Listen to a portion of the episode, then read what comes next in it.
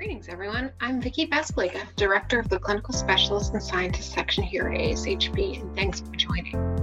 I'm excited to share with you that today's episode is a curated feature from the exceptional programming from the 2021 ASHP Midyear Clinical Meeting. Please enjoy the voices of your colleagues as they share the latest clinical information, best practices, and leadership advice at the world's largest gathering of pharmacists. So, yes, small patients and their PN challenges. So, for the second half of this presentation, we're going to talk about the different challenges we have in these very small patients. So, the challenges we're going to go over from more of a compounding and administration and ordering parameters are the following. So, we're going to talk briefly about calcium phosphate solubility, three in one formulations, because many adult institutions use three in ones, but pediatric institutions and particularly neonatal institutions do not product dilution issues, administration recommendations, compatibility with other agents, monitoring, and weaning of parental nutrition. So, calcium and phosphate compatibility. This is a great example of calcium and phosphate incompatibility. You basically get a Swiss snow globe effect that's going on. And then I will probably have one of these looks on my face for these two other characters on there if I ever see this, because I'm going to have some serious palpitations because you cannot safely infuse this into a patient. So, why is this a problem in neonates? Why is this more of an issue than it is in adult patients that you may be taking care of? It's because these small patients need so much calcium and phosphorus, and that's because they need it for their bones. So, the majority of calcium and phosphorus that you would have gotten from your mother was during the third trimester. And as Julia mentioned, these little guys decided to check out a little bit earlier than they were supposed to, and so they didn't get all that calcium and phosphorus accrual. Parenteral nutrition is not a great source of calcium and phosphorus due to the solubility concerns. And so, how can we maximize the calcium and phosphorus we get into these solutions? So, there are a couple of things that promote compatibility and solubility of calcium and phosphorus. So, the amino acid concentration is really important. So, the higher the amino acid concentration, the more calcium and phosphorus fits. Also, the composition plays a big role in that. And that's actually why the infant products that Julia talked about are so critical in this patient population because they do tend to have a more acidic nature to them. On top of that, you add that L cysteine, and it's L cysteine cysteine hydrochloride. So that also lowers the pH further, thus helping us with calcium and phosphate compatibility. The concentrations of calcium and phosphorus also play a role. So as those go up, you can only get to a certain amount. And I'll show you that here in just a minute. The calcium salt form is critical. And this is really important in drug shortage times because you'll see that we prefer calcium gluconate you can use calcium chloride, but you cannot get the same amount into the bag because calcium chloride is more likely to dissociate find a phosphorus friend, and make a snow globe. pH of the formulation. So, as I mentioned, a more acidic pH is helpful for compatibility and solubility. Dextrose concentration is just like amino acid concentration. The higher the concentration, the more soluble it is. Temperature, this is key. These babies live in a little sauna box, and you do not want the TPN in the sauna box, nor do you want the bilirubin lights shining on the bag, heating the sucker up. Because the hotter the bag gets, the more likely you are to have incompatibilities, and your calcium and phosphorus will precipitate out. Finally, there's the order of mixing additives. You know, you learned this back in pharmacy school and you're like, why did I have to know this? And this is really key. So you always add the phosphorus first. You always add the calcium last of all your electrolytes. You try to get them as far apart as possible so that you don't have any precipitation risks.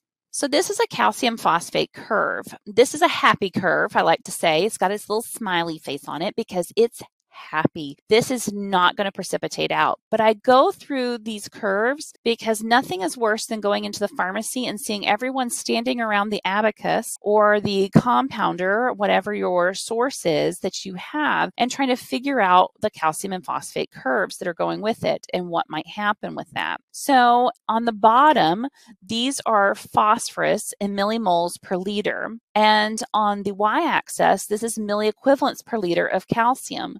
So you calculate your millimoles per liter of phos, you calculate your milliequivalents per liter of calcium and you plot it. So this person is about 22 millimoles per liter of phosphorus and 10 milliequivalents per liter of calcium. So you put your dot right here. And for this solution, the closest curve to it is one of the classics is a 3% amino acid dextrose 10% with cysteine added at the standard 40 milligrams per gram amino acids. And these are amino acid product specific so you had to know that this was in this case a TrophAmine one but you could have you know Premasol or any of those other products uh, available. You just have to be specific to your product. So you have your curve here that gives you your solubility. Everything to the left of the curve is soluble. Everything to the right of the curve is not soluble. So since the dot for your phos and calcium concentrations is to the left of the curve,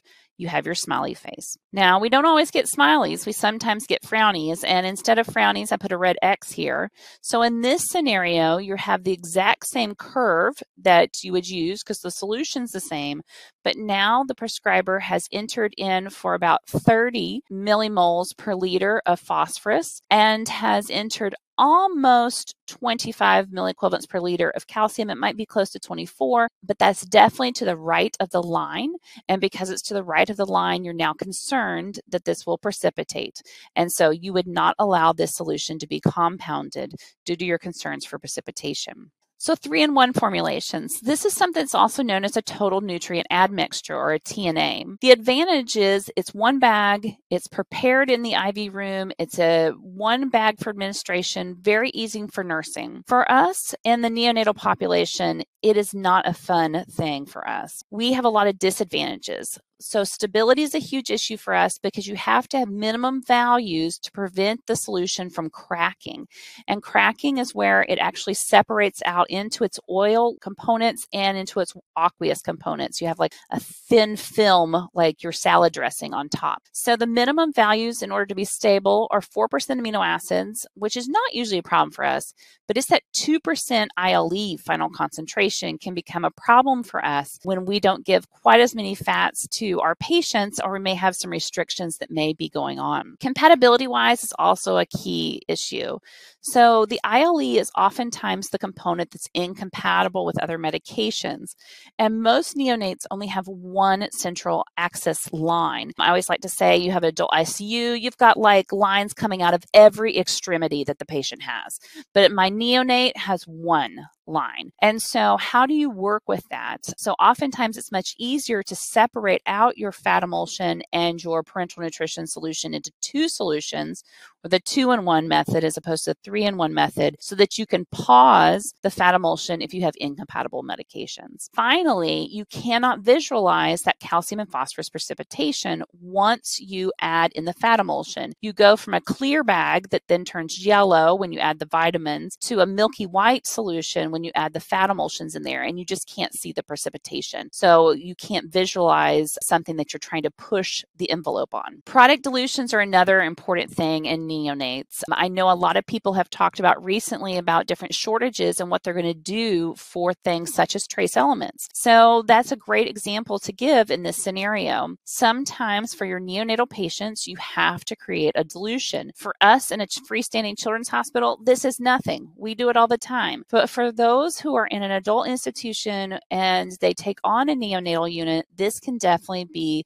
a cause for concern. So let's say you have a 500 gram or 0.5 kilogram patient and you're following the European guidelines because you're new and progressive and you're giving 40 mics per kilo per day of copper. Copper comes as a 400 microgram per ml solution. So for this half a kilo patient, I only need 20 micrograms per day.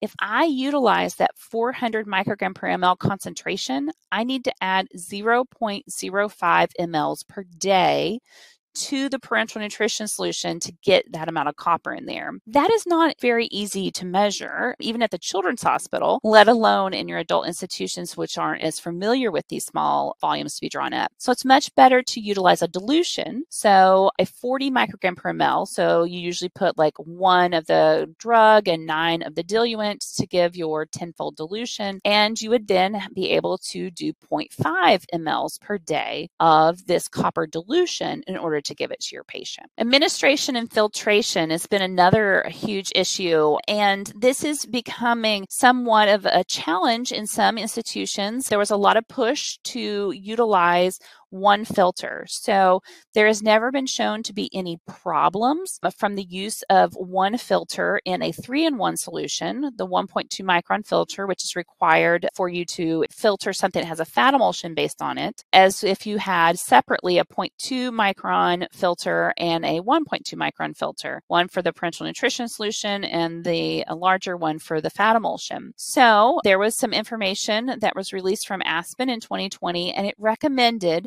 that you Y site the two together, which is commonly done for even our neonatal patients, and just provide one filter at the end. It cuts down on supplies, it cuts down on the risk of people not filtering one side of the product. We have found this to be a little challenging in the neonatal population because there's some backflow issues with this filter. Now, I still recommend it. It is more than appropriate uh, for these solutions. You may just have to work with some of the backflow issues with either uh, pressure valves or other solutions to work with it. But this is the current recommendation to utilize one filter for the 1.2 micron filter for these two solutions. Photo protection, hot off the presses, literally before these slides were due. So, fat emulsions are susceptible to light oxidation. They form free radicals, they form peroxides and other degradation products all problems. Also, your fat soluble vitamins, such as vitamin E and your polyunsaturated fatty acids, they are prone to photooxidation. So, infants receiving non photoprotected PNs were found to have higher levels of these urinary peroxides. And so, there was concern that maybe we should be photoprotecting things. So, the Aspen just came out with a recommendation to photoprotect all parenteral nutrition solutions all fat emulsions for all neonates and infants. And the ideal is to do a complete photoprotection from compounding through administration. Now, they recognize that this is not necessarily something that we can do right away, but it is something we need to work towards. I know before we encountered some shortage issues, we were investigating what amber tubing and things we could get for these different products. But our goal at my institution is to move forward with this as we can. Repackaging is another issue. Unfortunately, the minimum volumes which we need for our patients are not designed for neonatal patients. So the commercially available products don't come in that minimum volume packaging. There are concerns about rapid infusion into these patients. Um, if you have your infusion pump and it programmed incorrectly, the most common one is when parenteral nutrition is run at one rate and your fat emulsion is run at the other rate and getting them backwards. And so the fats go very quickly into the patient, that can become a problem, basically due to a lipid overdose situation. And that can actually cause the transient hypertriglyceridemia, respiratory failure, metabolic acidosis, and death.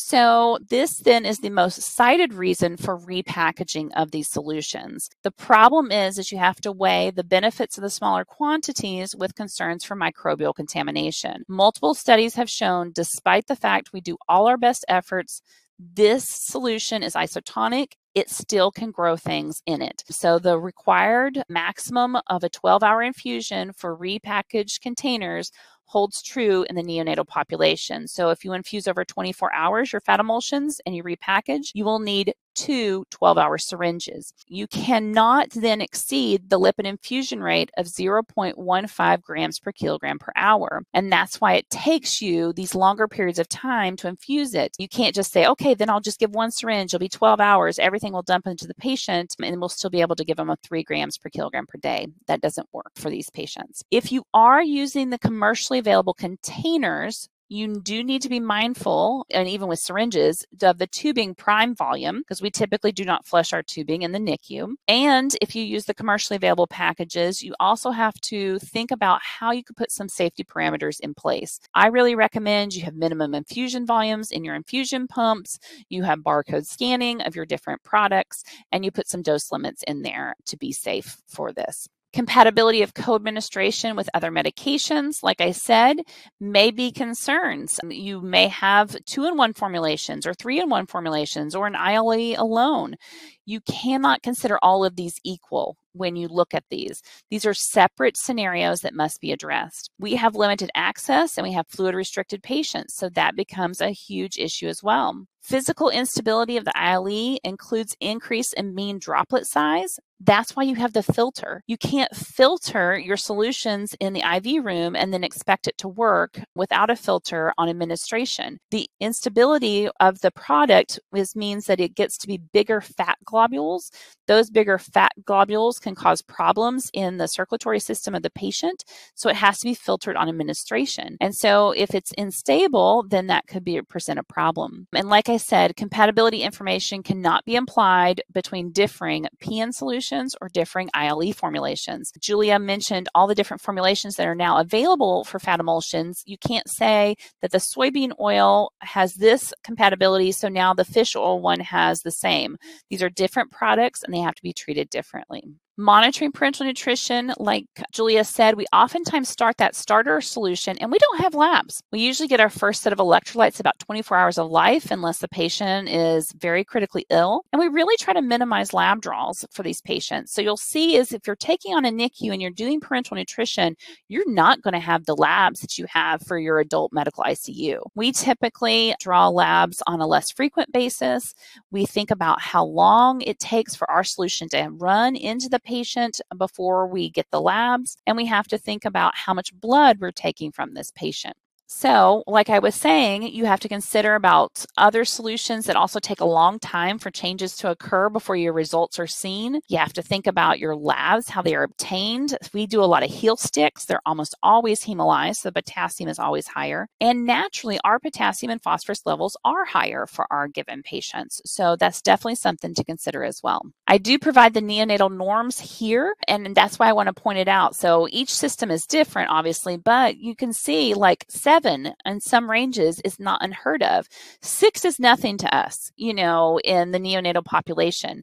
We typically are pretty fine with that. The other one is phosphorus. So look, the lower limit is 4.2 you know, if a patient had 4.2 and they were an adult patient, you'd be like, yay, enough phosphorus. We're like, a phosphorus of three, that's boo, not enough phosphorus. We like to see those fives, those sixes in the middle there to know that our patient has enough phosphorus in order to have appropriate bone growth and in order to have enough energy. When you're weaning off of parental nutrition, you pretty much in the neonatal population just eventually run out of fluids. But we have really small lines, so we oftentimes need carriers for that. So that's something to consider in our patient population. And we like breast milk. Breast milk's good for all babies, and we like to give it to them. So we're going to push food into that gut, not too aggressively, as Julia mentioned, but we're going to push it so that those patients will be transitioned from parenteral to enteral nutrition. I kind of provide a brief summary of what we do in Akron. So typically we go up, you know, by threes. I think a lot of people do that. So we come down on the IV rates by ones. But basically, you know, as you start to see a patient going up, then their amount of enteral nutrition, you can start backing off on the macronutrients because you don't need to provide, you know, a maximized amount in the IV nutrition because you're giving enteral nutrition. And you can play with the solutions to figure out exactly how much you can get in there and maximize what you need. For the electrolytes, uh, we have standards at my institution, and the standards are pretty much fall in line with what Julia was mentioning. And so for 100 mLs per kilogram per day, three milliequivalents per kilogram per day of sodium provides about quarter normal saline. 2 milliequivalents per kilogram per day provides 20 milliequivalents per liter of potassium, and the calcium then also ends up being to 20 milliequivalents per liter of calcium. And then we add a little bit of mag in there. So, what I tell my nurse practitioners to think about is if you are on, you know, if you think about your patient, they're supposed to be getting like 100 120 mLs per kilogram per day between enteral and parenteral. When you get down to about 75 mLs per kilogram per day, cut all your electrolytes by 25% of what you fully give the patient. They should be getting about 25% from their enteral nutrition, and then the other 75% would be from the parenteral. Same is true when you get to 50, it'd be 50 50. And when you get down to, you know, a minimal amount of parenteral nutrition, the majority of your electrolytes are coming from those feeds. Probably the only exception would be maybe a little bit of sodium because our patients tend to waste sodium. Thanks so much for listening in today. Be sure to follow us at ASHP Official wherever you listen to your podcasts and check back soon to hear more featurettes from the 2021 ASHP Midyear Clinical Meeting. Until then, this is Vicki Basalyga from ASHP Official, and thank you for all you do for your patients.